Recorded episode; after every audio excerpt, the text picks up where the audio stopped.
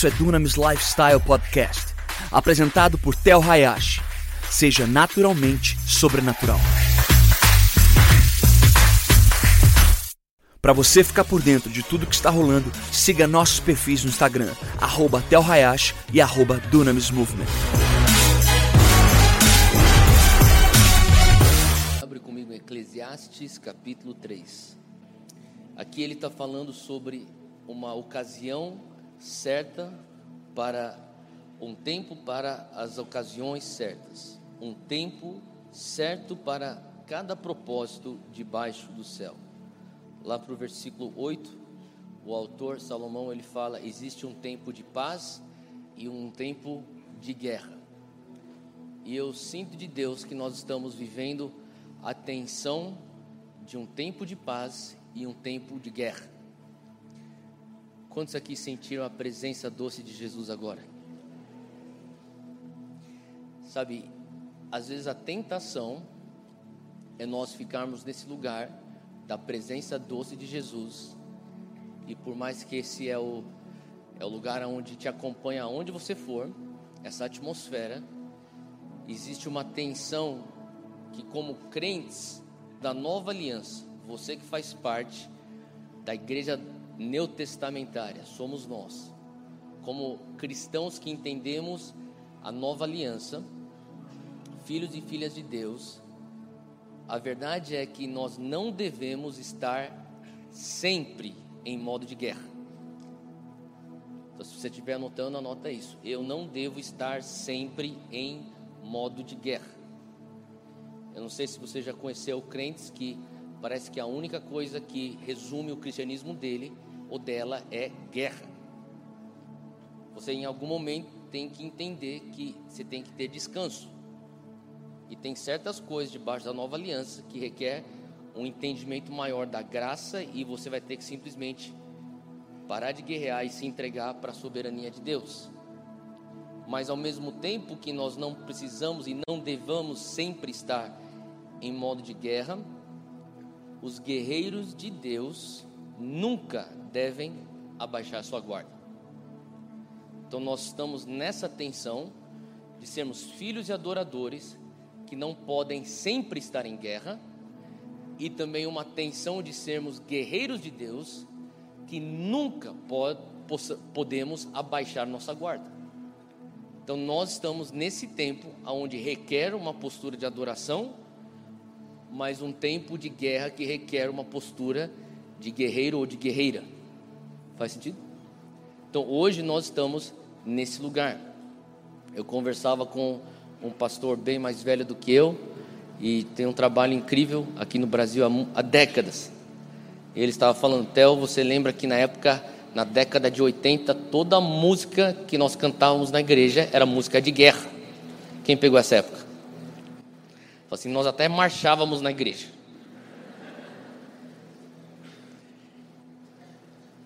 E de certa maneira era um tempo de guerra para a igreja conquistar uma amplitude, um crescimento. Era um tempo de guerra que tentava sufocar a igreja até de existir. E a igreja foi rompendo. Uma, uma década que começou então uma, um embalo que na década de 90 culminou em mais crescimento e, e uma coisa foi puxando a outra. E eu creio que nós estamos hoje em mais um ciclo de guerra. Eu sei que talvez não soa tão é, encorajador o que eu estou falando. Ah, ninguém está louco para ir para a guerra. Mas ao mesmo tempo é importante você entender que se nós estamos falando já há um tempo sobre avivamento e reforma, isso não vai acontecer sem guerra. Porque você está falando sobre esferas de atuação do inimigo que ele não vai simplesmente entregar as chaves, entregar territórios. Então, quando você fala, nós queremos ocupar a esfera da educação, Quantos entendem que o diabo não vai simplesmente abrir a porta para você entrar e tomar a esfera da educação? Não vai ser dessa, dessa maneira. Você vai ter que guerrear por aquilo. Agora, talvez não é da mesma maneira que nós guerreávamos antes, mas vai requerer guerra. E eu quero te dizer que a gente não tem outra opção a não ser guerrear. Porque nós estamos chegando num patamar onde a igreja está cada vez mais recebendo mais do mover, mais do derramar de Deus, é tanto derramar do Espírito Santo que se você não começar a usar esse derramar do Espírito Santo para conquistar territórios e espalhar para fora das quatro paredes dessa igreja ou de qualquer igreja ou de onde Deus estiver derramando, nós começamos a criar então um ambiente tóxico. Faz sentido? Se a gente não dá um porquê ou um destino para a capacitação de Deus, nós nos tornamos crentes tóxicos. Nós somos aqueles crentes que só comem, comem, comem, comem, comem, comem, comem e não faz nada com aquilo que come. Então você fica gordo, estufado e você começa a ficar uma pessoa tóxica. Faz sentido? Se você trabalha na área da saúde, você consegue imaginar as consequências de alguém que só consegue comer e não consegue fazer com que aquele alimento saia do teu corpo. Eu não quero ser tão gráfico aqui hoje. Mas para pensar. A pessoa não se exercita, a pessoa não tem um sistema digestivo, só come, come, come, come. Todo domingo é um banquete, come, come, come, come. Tem que ter um destino para o derramar do Espírito Santo. Então tem que ter um, um input e um output. Uma entrada e uma saída. Então nós estamos num lugar onde você tem a tensão de tempos de paz e tempos de guerra. E eu falo isso porque nós estamos entrando numa década que eu creio que é uma década extremamente estratégica para as próximas décadas que teremos como igreja. E quando eu falo igreja, eu não estou falando só da Zion, eu estou falando da igreja do corpo de Cristo, especialmente no Brasil. Se nós não entendermos que nós temos uma missão para cumprir, 60 a 80 milhões de evangélicos simplesmente indo para a igreja para receber um pouco mais de encorajamento, um pouco mais de, de, sobrenatural, um pouco mais de poder, um pouco mais de cura, um pouco mais. Até quando que a gente faz isso? É importante que você, como soldado, como uma soldada, esteja saudável, porque senão você não consegue ir para a guerra. Mas você tem que entender que a tua, o teu vigor como soldado, do teu ser espiritual, teu vigor espiritual, tua saúde espiritual, é para que você consiga continuar cumprindo a causa maior da grande comissão, discipular nações. Sim, Ele quer que você esteja liberto. Sim, Deus quer que você seja curado. Sim, Deus quer que você tenha intimidade com Ele. Sim, Deus quer que você venha amadurecer espiritualmente. Mas existe um porquê para isso. E esse porquê tem a ver com algo maior, que tem a ver com o mandato que Ele nos dá de discipularmos nações e fazermos discípulos de Cristo. Faz sentido? Então nós temos que abraçar essa tensão, de não ser sempre aquela pessoa de guerra, guerra, guerra, guerra mas também não ser aquela pessoa que abaixa a guarda e todo domingo vem aqui porque levou uma surra do diabo pela semana. Me ajuda, dá ponto em mim. Eu estou com uma hematoma, ele me bateu, ele, ele me esfolou todo nessa semana, eu quero me levantar de novo. Tudo bem, existe cura, existe é, é, restauração, existe, sabe, a, a mão de Deus bondosa para nos levantar, mas em algum momento a gente tem que ter uma visão mais ampla. Faz sentido? Então, quando nós temos essa visão, a gente começa a entender o que Deus realmente está fazendo. E eu quero hoje só falar sobre algumas coisas que Deus tem me falado do que Ele está fazendo. E a primeira coisa que Ele está fazendo, Ele está convocando a igreja. Ele está convocando a igreja. Eu lembro quando eu era pequeno, a palavra convocação sempre me remetia à seleção brasileira era quando aquele técnico ia diante da imprensa e falava: a convocação da seleção é essa. Goleiro. E dava os nomes dos goleiros. Lateral direito. Zagueiro. Era convocação. Agora, por que, que uma pessoa ou um técnico convoca o seu jogador? Porque tem um jogo ou tem uma Copa pela frente. Faz sentido? O Senhor está convocando a igreja, não simplesmente para nós nos sentimos especiais, ó, oh, fazemos parte da seleção divina. Me dá aí a minha camisa aí, estou na seleção. Não, porque nós temos uma Copa, ou tem uma, uma partida, ou tem um desafio, e por isso que você está sendo convocado. Então, de certa maneira, nós vivemos dias de Neemias, e você puder, abre aí comigo em Neemias capítulo 4. Em Neemias capítulo 4, e eu acho que se você puder ler os primeiros quatro capítulos de Neemias, ainda hoje à noite ou amanhã de manhã, leia isso. Porque Neemias começa no capítulo 1 se arrependendo pelo pecado e as iniquidades da nação. Ele se põe no lugar de um arrependimento pela nação. Ele entende que quando ele se arrepende como um substituto da nação, ele se põe como um símbolo da sua própria nação em arrependimento, aquilo atrai a cura de Deus. Mas uma vez que Deus cura, ele tem uma missão: você é curado para algo, você é liberto para algo. E Neemias entendeu: eu vou me arrepender para remover a maldição, remover a ira de Deus, atrair o perdão, atrair a bondade dele, mas tinha um porquê. E o porquê era a construção dos muros. E em Neemias capítulo 4, versículo 16, diz assim: se puder, acompanhe comigo, diz: Daquele dia em diante, enquanto a metade dos meus homens fazia o trabalho, fala comigo, trabalho. A outra metade permanecia armada de lanças, escudos, arcos e couraças. Fala comigo, guerra. Os oficiais davam apoio a todo o povo de Judá que estava construindo o muro. Aqueles que transportavam material faziam o trabalho com uma mão e com uma outra mão seguravam uma arma. E cada um dos construtores trazia na sua cintura uma espada enquanto trabalhava. Fala comigo, a espada e comigo ficava um homem pronto para tocar a trombeta. Agora, por que, que ele estava tocando a trombeta nesse momento? Ou tinha uma trombeta pronta para ser tocada? Não é uma trombeta aqui de adoração, é uma trombeta de convocação para a guerra. Então, quando essa trombeta tocava, as pessoas que estavam continuamente trabalhando já tinham uma espada na mão, e se a trombeta tocasse, então Neemias fala: Eu tenho um homem da trombeta do meu lado.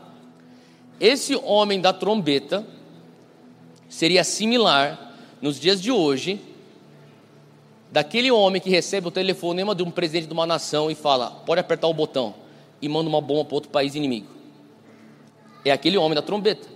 Quando aquele homem tocasse a trombeta, era o gatilho da convocação. Está na guerra. Começou a guerra, pode partir para cima. Então Neemias, ele entende, nós estamos numa tensão aqui. A qualquer momento nós podemos entrar em guerra, mas isso não pode parar de nós continuarmos construindo o reino de Deus. Faz sentido? Então o que eu tenho visto é que maior parte da nossa geração, ou da igreja hoje evangélica, tem problema não é com a guerra, não é com a adoração, não é com trabalhar na obra, é, é o problema de você ficar na tensão dos dois. Como que você consegue ficar com uma arma e com uma ferramenta, um em cada mão? Eu creio que requer um certo nível de amadurecimento. E Deus está nos levando para essa maturidade. E Deus está querendo realmente levar a igreja brasileira para esse lugar. Você crê nisso? Porque ele está falando, eu quero que você continue construindo. Mas, sabe, muitas pessoas, eu fico pensando nessa tensão, eu fico pensando que, infelizmente, algumas pessoas só pensam que o reino de Deus, ela, ela é, ele é só limitado ou exclusivo às quatro paredes da igreja. E tem pessoas que só pensam fora das quatro paredes da igreja. E quantos entendem que o Senhor se importa com a igreja e também se importa com a sociedade?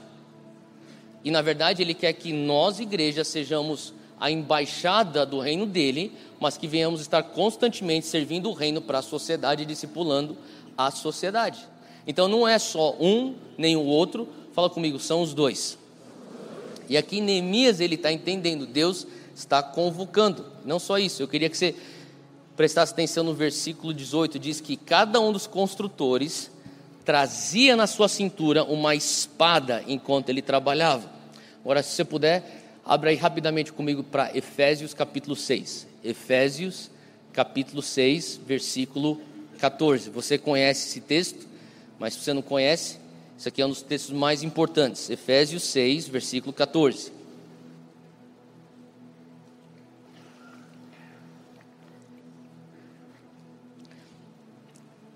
Paulo fala assim: mantenham-se firmes, cingindo-se com o cinto da verdade. Fala comigo, verdade. verdade. Vestindo a coraça da justiça, fala comigo, justiça Tendo os pés calçados com a prontidão do evangelho da paz. Fala comigo, evangelho da paz. Além disso, usem o escudo da fé. Fala fé com o qual vocês poderão apagar todas as setas ou os dardos inflamados do inimigo. Usem o capacete da salvação, fala salvação, salvação, e a espada do Espírito, que é a palavra de Deus. Fala comigo, palavra de Deus. A espada, então, representa a palavra de Deus. Então, de uma certa maneira, ele tem o dom dele, que é uma ferramenta de construção. Então, você tem um dom, e eu creio que o Senhor está trazendo a união dessa, desse, dessa figura, de você ter de um lado dons, poder, que te ajuda a construir e equipar os santos. Sabe, os dons do Espírito, eles são para construção e equipar a igreja. Você sabia disso? Então, de uma certa maneira, você tem na mão os seus dons, mas de outra, na outra mão você tem a espada, que é a palavra. E eu creio que nós estamos entrando numa era como igreja evangélica no Brasil, que se nós não levarmos a sério igrejas que se movem em poder e em palavra, nós não vamos conseguir entrar naquilo que Deus tem para nós. Chega, já se foram os dias de você ter uma igreja que se move ou no poder ou na palavra e daí a pessoa vai para uma igreja que tem uma boa doutrina e tem um pregador que parece um professor de seminário teológico e você fica, uau, como o cara é inteligente, eu nunca li a Bíblia dessa maneira, mas depois você fica com aquele negócio, meu Deus, eu quero um pouquinho do fogo, daí você vai naquela vigília ou naquela reunião da irmã, sei lá, como que ela chama, Cacilda, lá terça-feira, você sai rodopiando e ela começa a falar, eis que diz o Senhor, e você gosta, nego cai no chão e chacoalha, é da hora. Mas isso não é suficiente.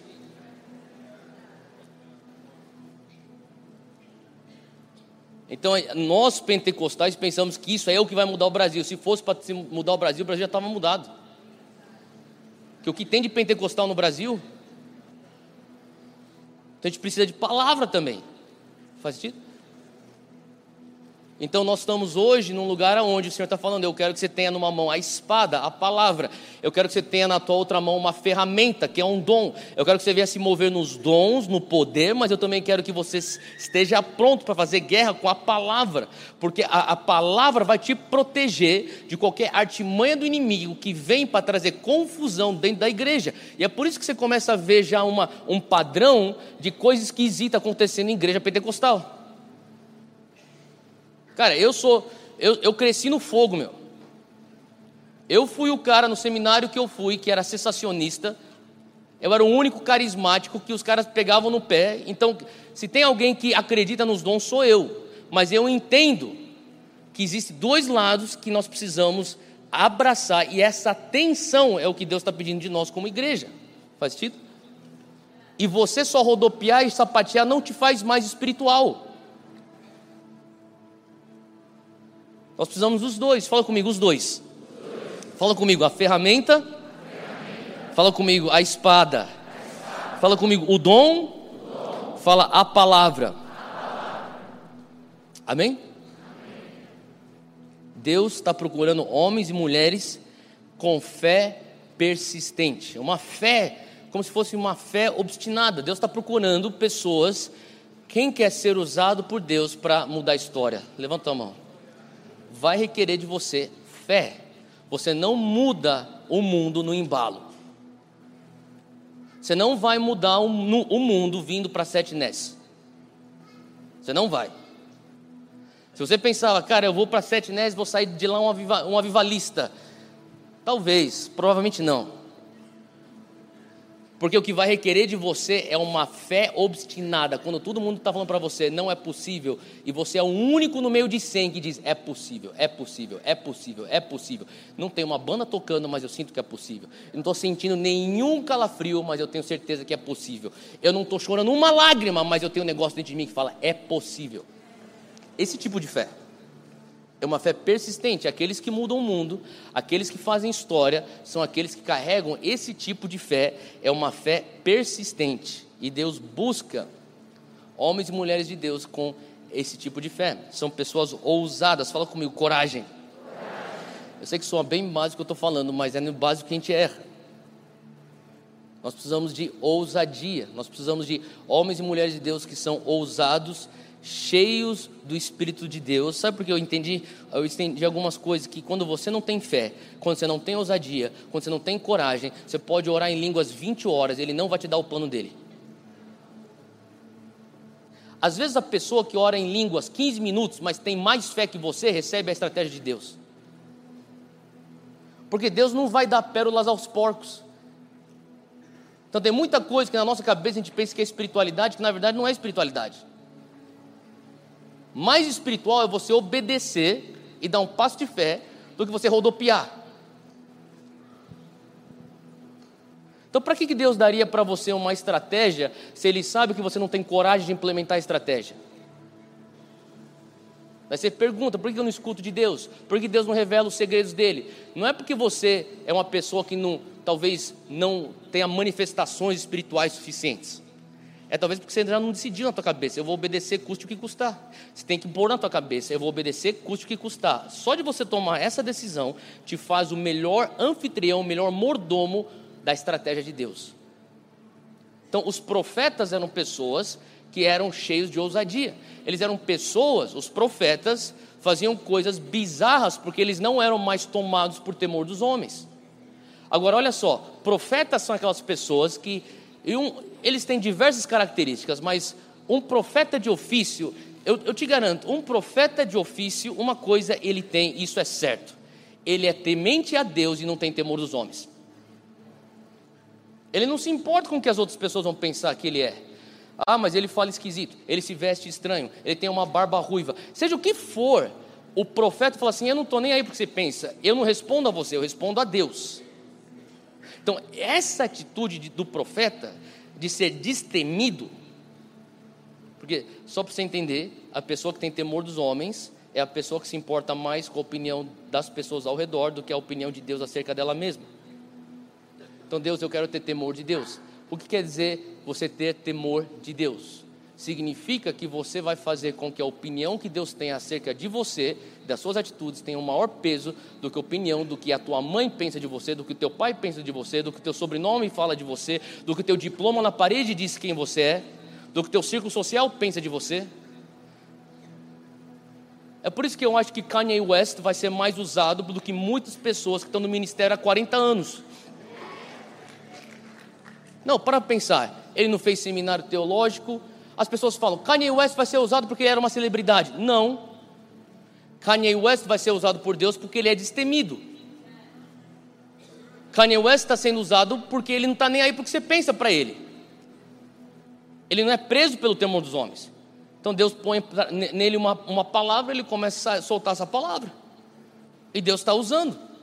Assim como o Jeremy acabou de falar que ele estava pregando lá em Arizona, em Phoenix, e logo depois da pregação do Jeremy, o Kanye West foi é, ministrar, e só naquele, naquele culto de um dia, naquele estádio, 400 pessoas vieram para Jesus.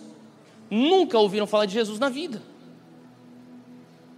Então Deus usa os destemidos. Fala comigo, Deus vai dar estratégia para quem tem a coragem de implementar a estratégia. Efésios capítulo 6. A gente está com ele aberto aqui, mas pula para o versículo, ou na verdade volta para o versículo 12. Pois a nossa luta não é contra seres humanos, mas contra os poderes e autoridades, contra os dominadores deste mundo de trevas, são forças espirituais, do mal nas regiões celestiais. Fala comigo, a minha luta não é contra carne e sangue, a minha luta é espiritual. Se você sabe que a tua luta é espiritual, não é contra carne e sangue, se você sabe que você tem que se revestir de toda a armadura, que inclui a espada do Espírito, que é a palavra de Deus. Se for para, para pensar que quando a gente fala sobre armadura, nós estamos falando sobre o cinto da verdade, nós estamos falando da couraça da justiça, nós estamos falando das sandálias do Evangelho, nós estamos falando do, do, capacete da salvação, do escudo da fé e de todos esses itens da armadura, nenhum é de ataque, é só de defesa. Então, cinco são de defesa e só um é de ataque, e o de ataque é a espada, que é a o quê? A palavra de Deus. Então, se você está se revestindo disso, o que realmente vai fazer você tomar territórios eu diria que tem muito a ver com aquilo que você está lendo todos os dias no nosso desafio deste ano 2020. Quem está na palavra esse ano 2020?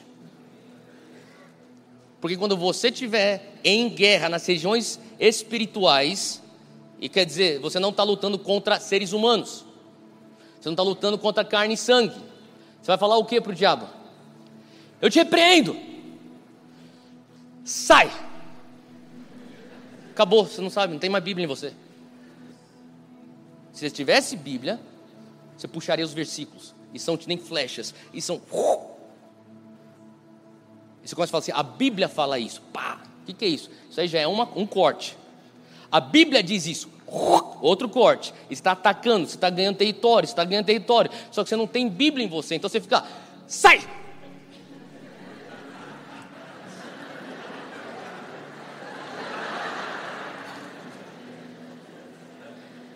Não, para para pensar. Espiritualmente, tem alguns que estão lutando que nem isso. Quando eu era pequeno, alguém falava assim: aquele cara lá dá um soco que nem uma menina. Quer dizer, o cara não sabia brigar no pátio do colégio.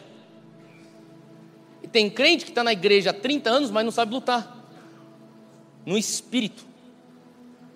Porque você pensou que cristianismo é só você ficar. Você não pôs Bíblia dentro de você. Então, na hora da guerra, você não tem o que tirar de você você não tem arquivos de verdade. Faz sentido? Agora, se você se arma com a armadura, olha o que acontece no versículo 19. Paulo fala: ore também por mim, para que quando eu falar, seja me dada a. Me... Calma, para aqui, para aqui. Volta. Orem também por mim, para que quando eu falar, fala comigo, fala. Fala comigo, palavras eu quero que você entenda uma coisa: que no mundo espiritual, o que vai conquistar territórios é aquilo que você está declarando. Você vai fazer guerra com aquilo que você fala. É por isso que existem inúmeras menções na Bíblia sobre o poder da palavra e o poder da língua. Paulo não está falando, ore por mim, para que quando eu correr, quando eu escrever, quando eu cozinhar, quando eu assinar papéis, não tem nada de errado com isso. Talvez é o teu trabalho, requer ações físicas, mas o que ele está entendendo é: se eu quero atingir o âmbito espiritual, tem a ver com a minha boca. A tua boca é a tua arma ou o formato de onde sai tua espada. É por isso que lá em Apocalipse, Jesus tem uma, uma espada afiada que sai da boca dele, porque é a palavra dele que é cortante, mais afiada do que dois gumes, cortando até a divisão da alma e do espírito. Então, tuas palavras podem cortar. Faz sentido? Então, aqui ele está falando assim: eu peço que você ore para que quando eu falar, seja-me dada a mensagem, a fim de que, destemidamente, fala comigo, corajosamente, eu torne conhecido o mistério do Evangelho, pelo qual eu sou embaixador preso em correntes. Olha só, de novo ele fala: orem para que permanecendo nele eu fale com coragem. Tem algo aqui que Deus está querendo nos passar, nos ensinar sobre a maneira como você fala. Porque você faz guerra no mundo espiritual através da tua fala. Faz sentido? Eu já mencionei isso aqui há uns dois domingos atrás. Mas se você for ver biblicamente, a explicação pela qual o povo de Deus, ou a geração que saiu do Egito, não entrou na terra prometida, é porque eles murmuravam. E Deus falou assim: vocês não vão entrar porque vocês murmuram. O que quer dizer que Deus não, não compactua com reclamações e murmurações. Faz sentido? Então, às vezes, Deus te dá uma estratégia, só que se você não consegue ser um bom mordomo da estratégia através da tua boca, e eu sei que o pastor Eduardo falou um pouquinho sobre isso ontem, mas a maneira que você é, é, a maneira como você vai ser um bom mordomo e um bom anfitrião da promessa de Deus é a maneira como você cuida da tua boca falando daquilo que ele pôs no teu coração. Eu vejo que muitas vezes, ou melhor, eu imagino, porque eu não consigo falar que isso é um fato, mas eu tenho a impressão no meu espírito que muitas vezes Deus até dá a estratégia, dá uma palavra para alguém, mas a, a pessoa não tem a maturidade para fazer, para saber lidar com aquilo, e às vezes até começa a falar: Deus me falou isso. E, nossa, tinha que ter segurado um pouquinho antes, porque esse cara aqui está um pouco imaturo. Então tem coisa que Deus fala para você que não é para você sair falando. Faz sentido? Tem coisas que Deus está falando para você, para você deixar aquele negócio germinar dentro de você e começar a, a, a, ser gerado no espírito dentro de você, e você vai começar a, a depositar e regar aquela semente através da tua fala. No teu lugar secreto você declara: Eu creio, é sim e amém, porque esses são os planos de Deus para mim. O Senhor falou isso, a tua palavra diz que eu sou isso, e você nisso você vai regando com as suas próprias palavras a, a estratégia inicial em formato de semente no teu coração e no teu espírito. Faz sentido? Então tem muita gente que já sai falando com, com uma semente. Olha aqui que eu tenho, eu tenho aqui um pomar. Não, você tem uma semente, cara. Bota ela aqui no teu coração, rega ela com as palavras bíblicas e aquilo se tornará então um pomar. Faz sentido? Então o Senhor está falando com a gente sobre a importância de nós entendermos a fala. Paulo fala: Eu peço que você ore pela minha fala. E quando eu falar, eu quero falar de uma maneira ousada. Ele continua dizendo aqui: para que eu fale com coragem, como me cumpre fazer. Como é que você tem que pregar a palavra de Deus? Fala comigo, com coragem. Se você não prega a palavra de Deus com coragem, provavelmente não vai surtir o efeito que tem que surtir.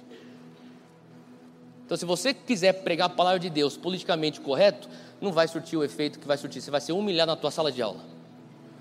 Mas se você conseguir pregar com coragem, falar, Deus, me dá um espírito destemido para eu pregar a tua palavra. Eu, eu, eu, te garanto, quando você prega com coragem, a palavra de Deus consegue atingir a sua maximização, se é que existe essa palavra. Faz sentido? Agora, se não for com coragem, está debaixo do temor dos homens. Segunda coisa que Deus está fazendo. Legal essa palavra, né, para uma noite de avivamento. É, o Senhor está levantando os valentes. Fala comigo, os valentes. Você é um valente de Deus.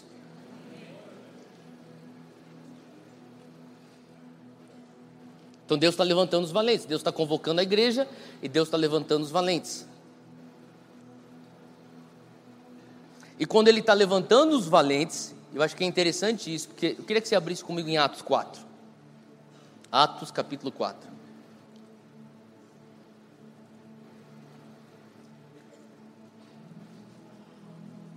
Diz assim, versículo 23. Vou dar um tempo para você chegar lá. Atos 4, versículo 23. Deixa eu declarar uma coisa sobre a tua vida. O Senhor está aumentando a unção sobre você.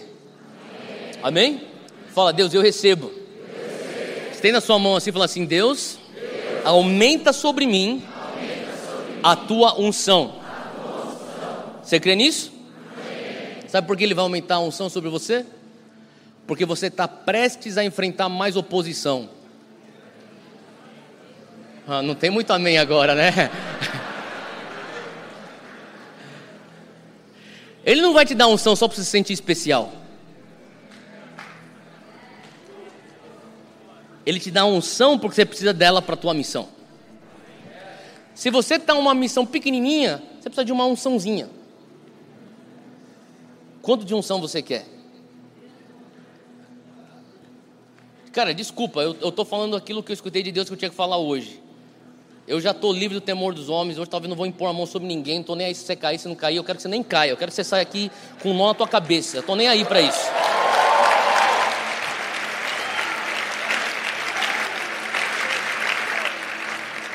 Já, já, né, já, teve seis noites que você caiu à vontade, cara. Você não precisa cair mais hoje, hoje não.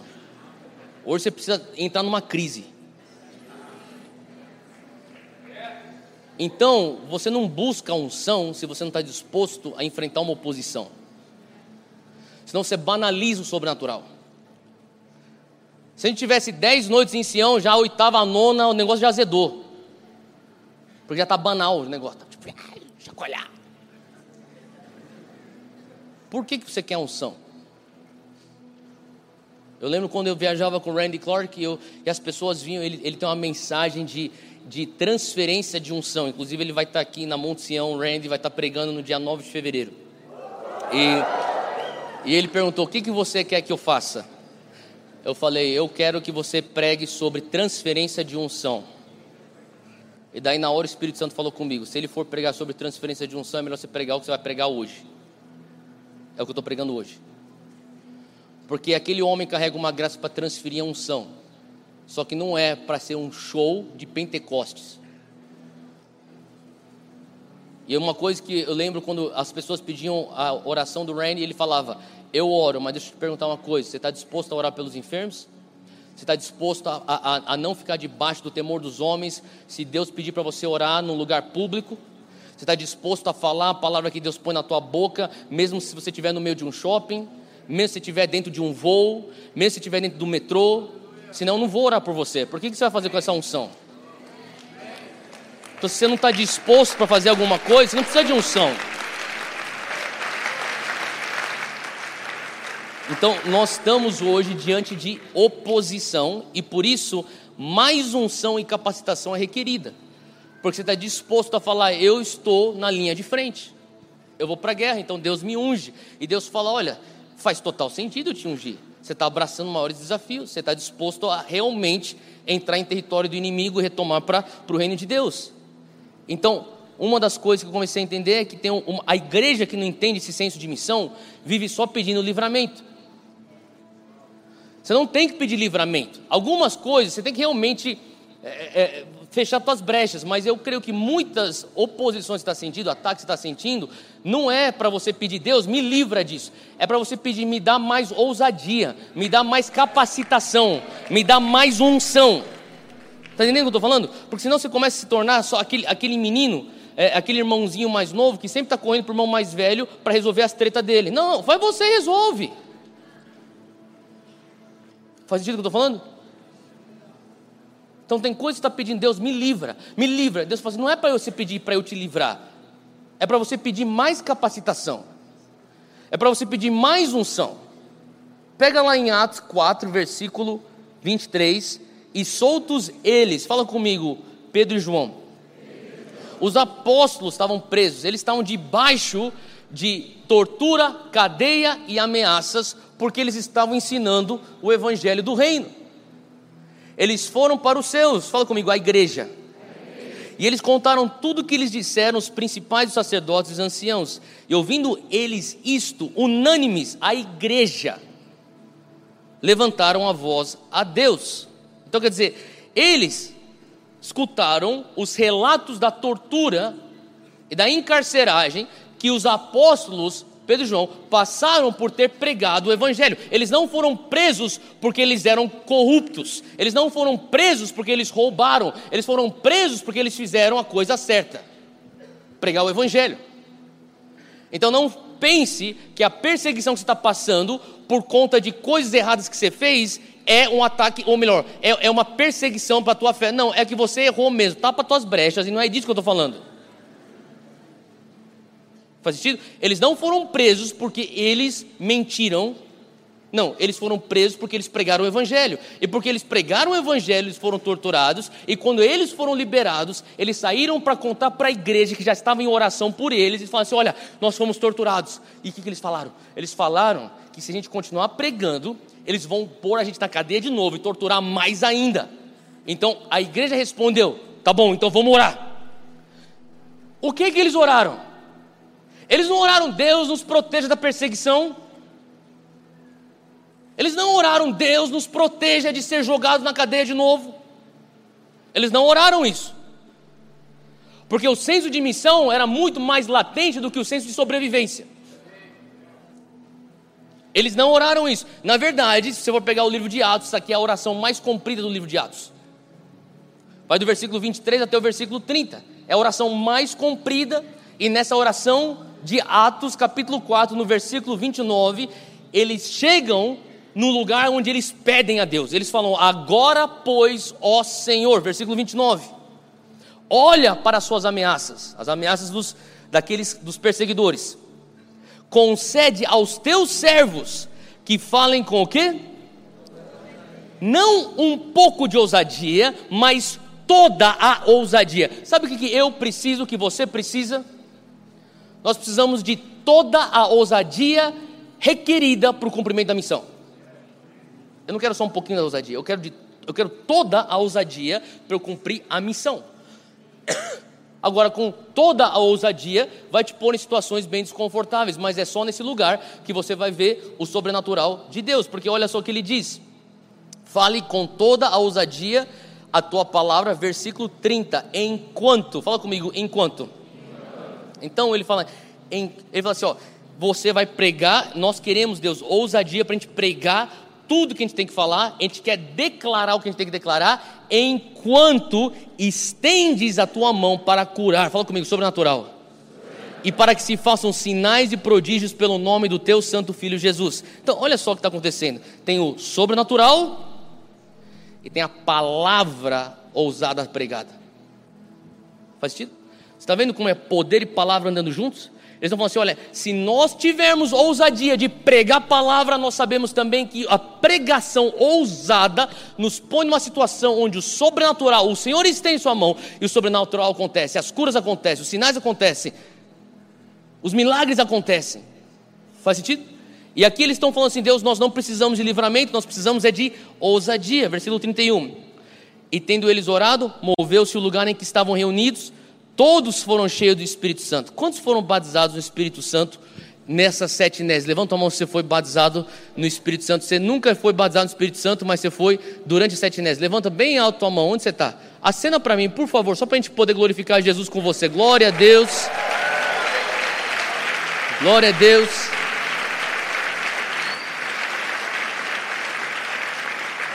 Uau! Por que, que você foi batizado no Espírito Santo? A resposta está aqui.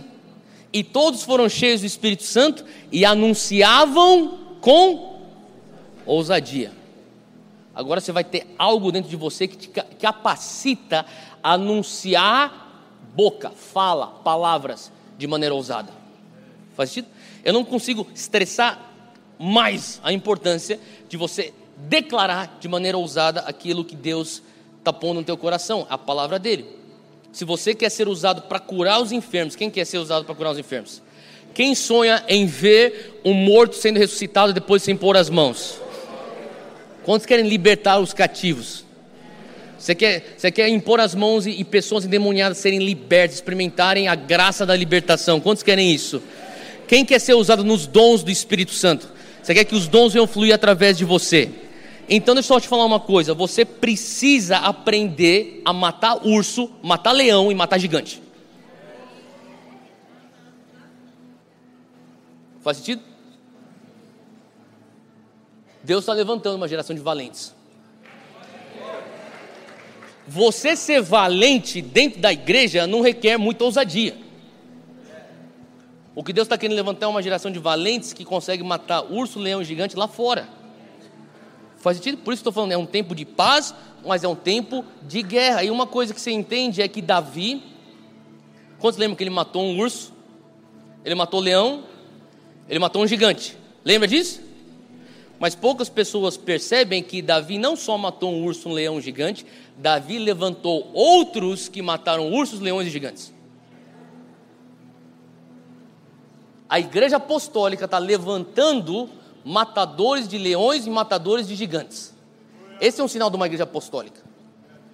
Que não resume a unção de um.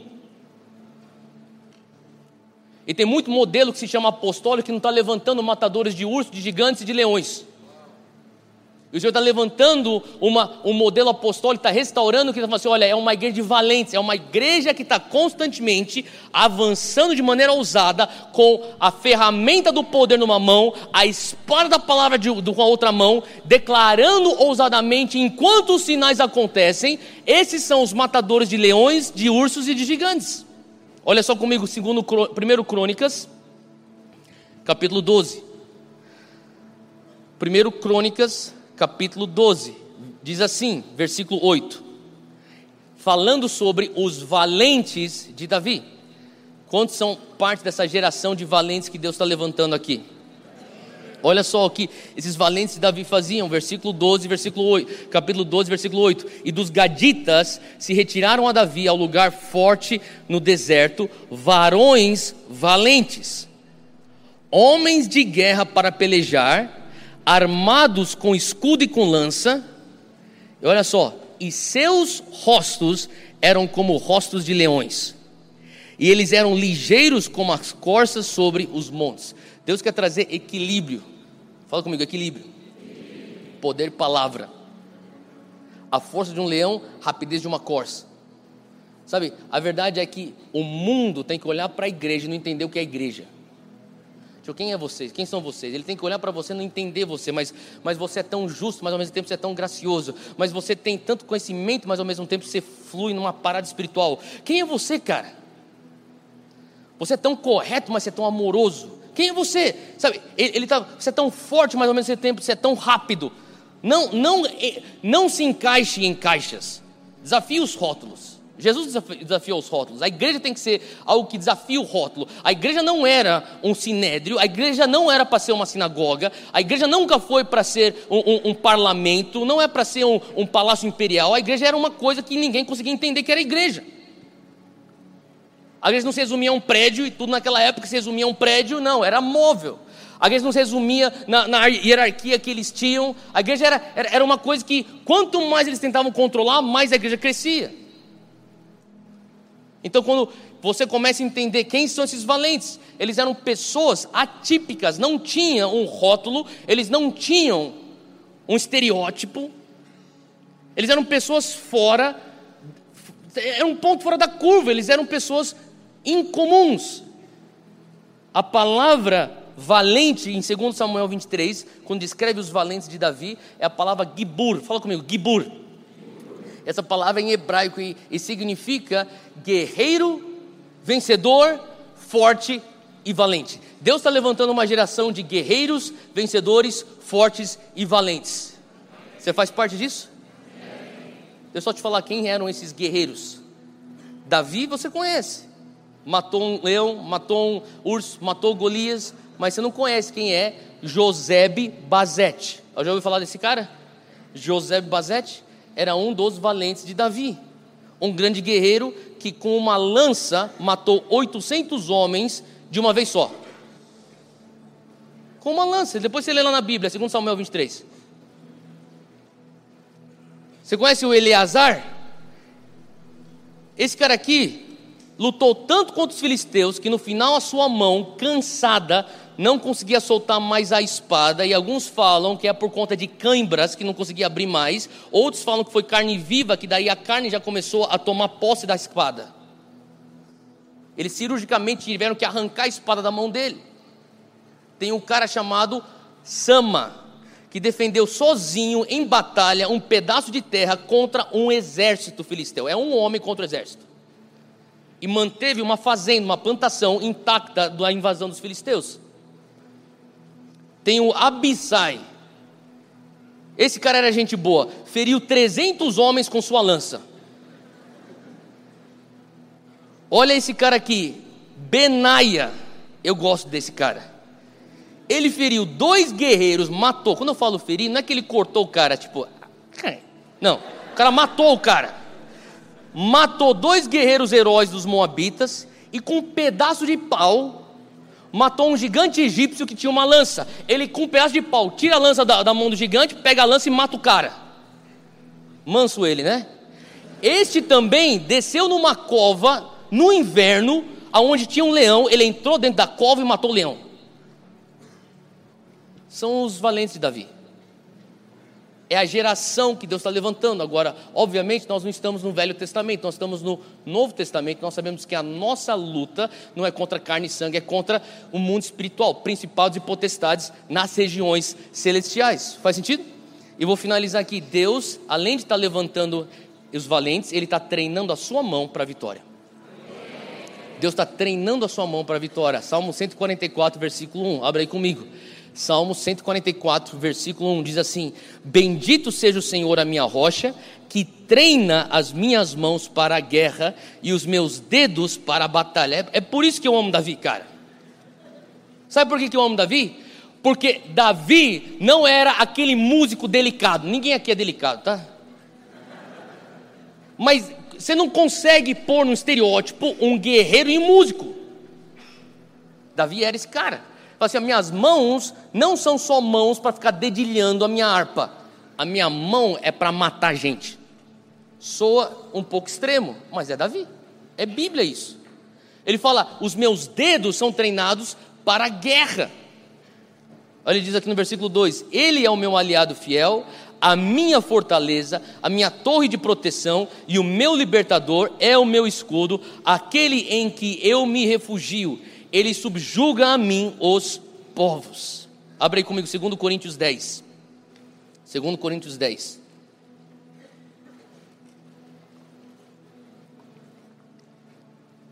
Diz assim, versículo 4: Porque as armas da nossa milícia não são carnais Fala comigo, não são físicas, mas sim poderosas em Deus para destruição das fortalezas, destruindo os conselhos e toda altivez que se levanta contra o conhecimento de Deus e levando cativo todo pensamento à obediência de Cristo.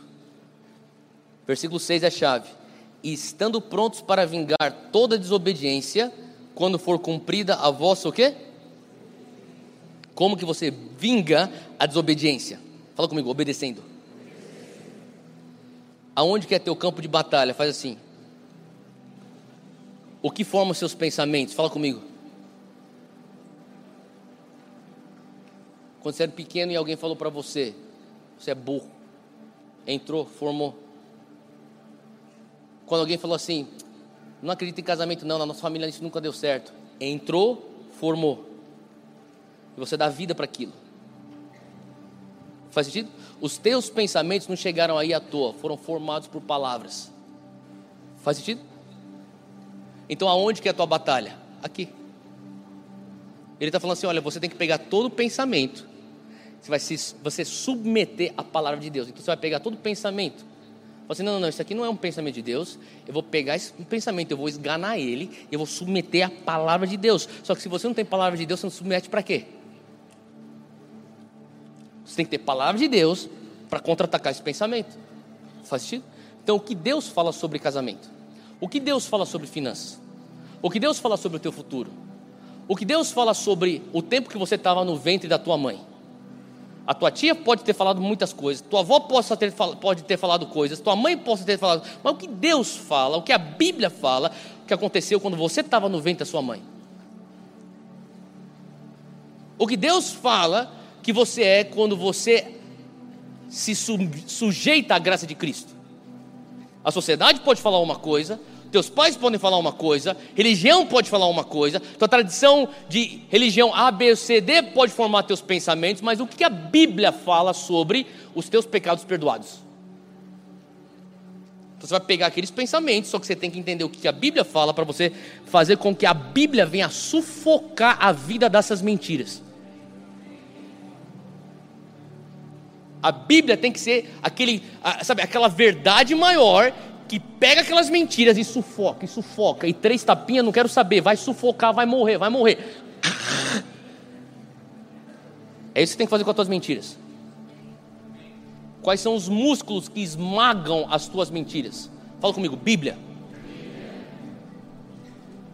Como que você vinga a desobediência? Fala comigo, obedecendo. Deuteronômio 28, versículo 7. Na verdade, não precisa nem abrir, só escuta, só escuta que eu vou ler. Deuteronômio 28, versículo 7. Isso aqui é condicional à obediência. Alguém pode falar, Theo, mas isso aí é lei. Deuteronômio 28 é lei. Bom, nós estamos hoje debaixo da graça. O que te mantém debaixo do guarda-chuva da graça é a tua obediência. Deixa eu repetir. O que te mantém embaixo do guarda-chuva da graça é a tua obediência. E no versículo 7 de Deuteronômio 28 diz assim: o Senhor concederá que sejam derrotados diante de vocês os inimigos que os atacarem. Quantos querem ver a derrota dos seus inimigos? Levanta a mão. Os inimigos não são pessoas. Os inimigos não são o teu chefe, a tua sogra, isso aí não é teu inimigo. A tua guerra não é contra carne nem sangue. Faz sentido? O Senhor concederá que sejam derrotados diante de vocês os seus inimigos. Virão a você por um caminho e por sete fugirão. Pensa nessa cena. O inimigo vem por um caminho e foge por sete.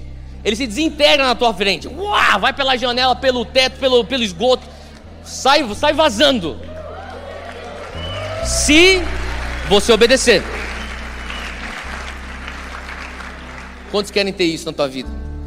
Essa vida de vitória que a gente está buscando. O Senhor está, eh, sabe, o Senhor está realmente nos pondo nessa posição, Ele está treinando as suas mãos para a vitória. Agora, tudo que a gente está falando sobre guerra espiritual, sobre como você ter vitória, como você realmente conquistar territórios, tem a ver com declarações. Faz sentido? E hoje nós vamos terminar fazendo algumas declarações. E eu quero pedir para você ficar de pé onde você está.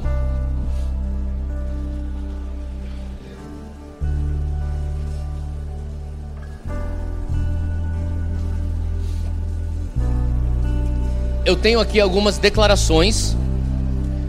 Presta atenção aqui, a gente está quase terminando.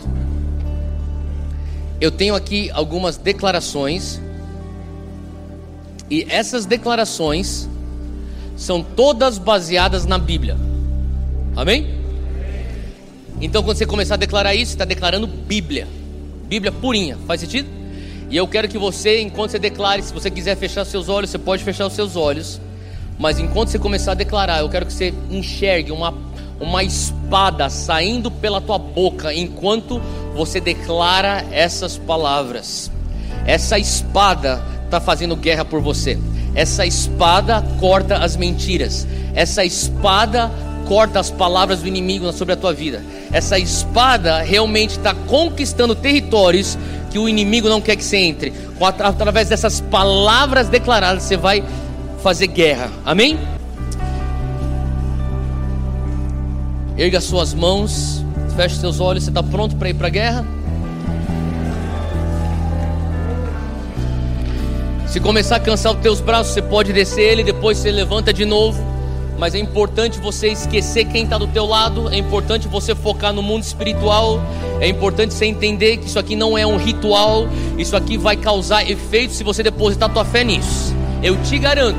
Se você depositar fé no que você está falando, amanhã você já vai começar a ver algumas coisas acontecendo. Inclusive, inclusive hoje à noite você já vai começar a sentir alguma coisa diferente na tua casa. Algo diferente vai acontecer dentro de você.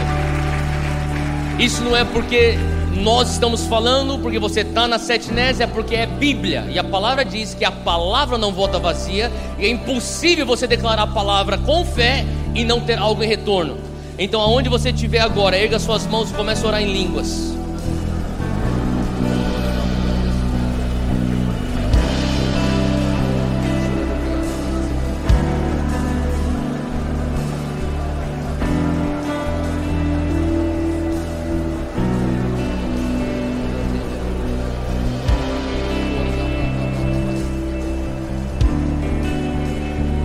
Repita comigo: Senhor, Tu és a minha fonte e meu escudo. O meu escudo em tempos de perigo. O Senhor me esconde e me proteges. O Senhor me guia para águas tranquilas. O Senhor restaura a minha alma. Tu és o meu socorro. Ninguém há como tu. Teu nome é grande eu me submeto a ti. O teu trono está acima da tempestade. O Senhor me protege da injustiça. Tu és o meu rei, e a ti apenas eu me rendo. Senhor Deus, quando eu te chamar, o Senhor diz que me atenderás. Quando eu te chamar, tu me salvarás. Teu nome, Jesus, é inigualável, é maravilhoso, é todo-poderoso, é o fogo que consome, consome o meu passado e ilumina o meu futuro. Diante desse nome, todo joelho se dobrará. Tu és o meu rei E eu entrego toda a parte da minha vida a ti. Ninguém me guia como tu. Eu me entrego a ti, ó Deus soberano. Quem se compara a ti? Não há ninguém em todas as gerações que se compare ao teu poder. Quando o inimigo vem me destruir, o teu espírito se levanta para me proteger e para me preservar. Tu és a minha força e meu escudo, a minha fonte de vida, o meu estandarte e o meu protetor. A tua palavra me defende, a tua palavra me preserva, a tua palavra me guarda, a tua palavra me guia, a tua palavra me lava, a tua palavra me refrigera, a tua palavra me restaura, e por isso eu sempre serei grato. Toda arma diabólica, toda armadilha satânica, toda artimanha do inferno, toda todo plano forjado para me atacar não tem efeito. Eu cancelo seus efeitos pelo poder do sangue de Jesus. Jesus está comigo. O favor de Cristo me protege. E por isso eu não temerei. O teu favor é o meu escudo. O teu favor me protege de todo esquema maligno e todos os planos dos meus inimigos. O teu olho está sobre a minha cabeça. O teu olho transborda sobre mim. Certamente que a sua bondade, certamente que a sua misericórdia me seguirão todos os dias da minha vida. E eu habitarei na tua casa para sempre. A tua palavra é um rio de vida. O Senhor me manterá frutífero enquanto eu estiver conectado em ti. A tua paz me protege. O Senhor me guia em tempos de perigo. O Senhor guarda as minhas mãos. O Senhor me alimenta com a tua palavra. Enquanto eu sou alimentado pela Bíblia, o Senhor vai me posicionar para proteger, para alimentar, para preservar os que estão ao meu redor através da tua palavra. A tua palavra é vida, a tua palavra é força, é esperança, é paz, é amor, é proteção, é perdão. Eu não vou me contentar com o pão estranho, com o alimento servido aos ídolos. Eu recebo de ti o meu alimento. Senhor Deus, o Senhor vai me proteger dos meus adversários e me esconder das artimanhas do maligno. Tu és o meu provedor, tu és o meu Senhor, tu és o meu Rei. O Senhor me protegerá do devorador, o Senhor me protegerá da destruição. O Senhor vai pôr um muro de fogo ao meu redor. O Senhor porá provisão ao meu redor. E hoje eu digo: diante de ti, diante das hostes celestiais, diante da igreja e de todo o mundo espiritual, tu és meu e eu sou teu, tu és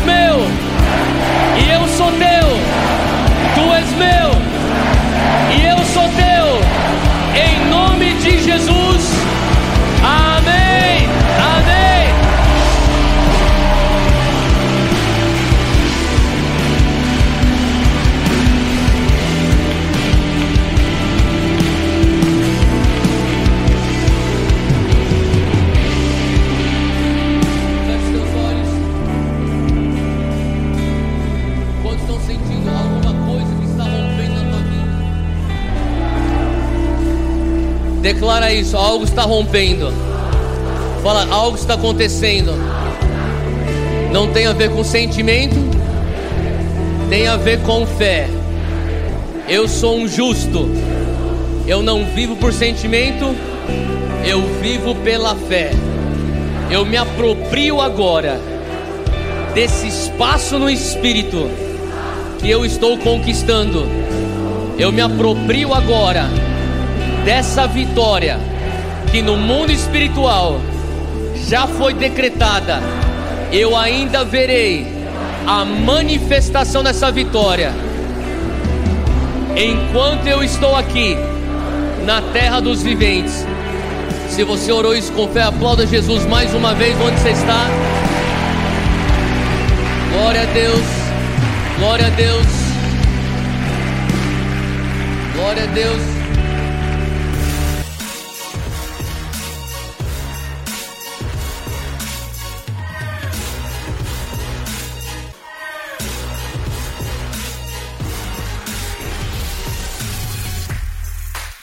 Obrigado por ouvir o podcast. Siga o podcast para receber as últimas atualizações e compartilhe com um amigo essa mensagem.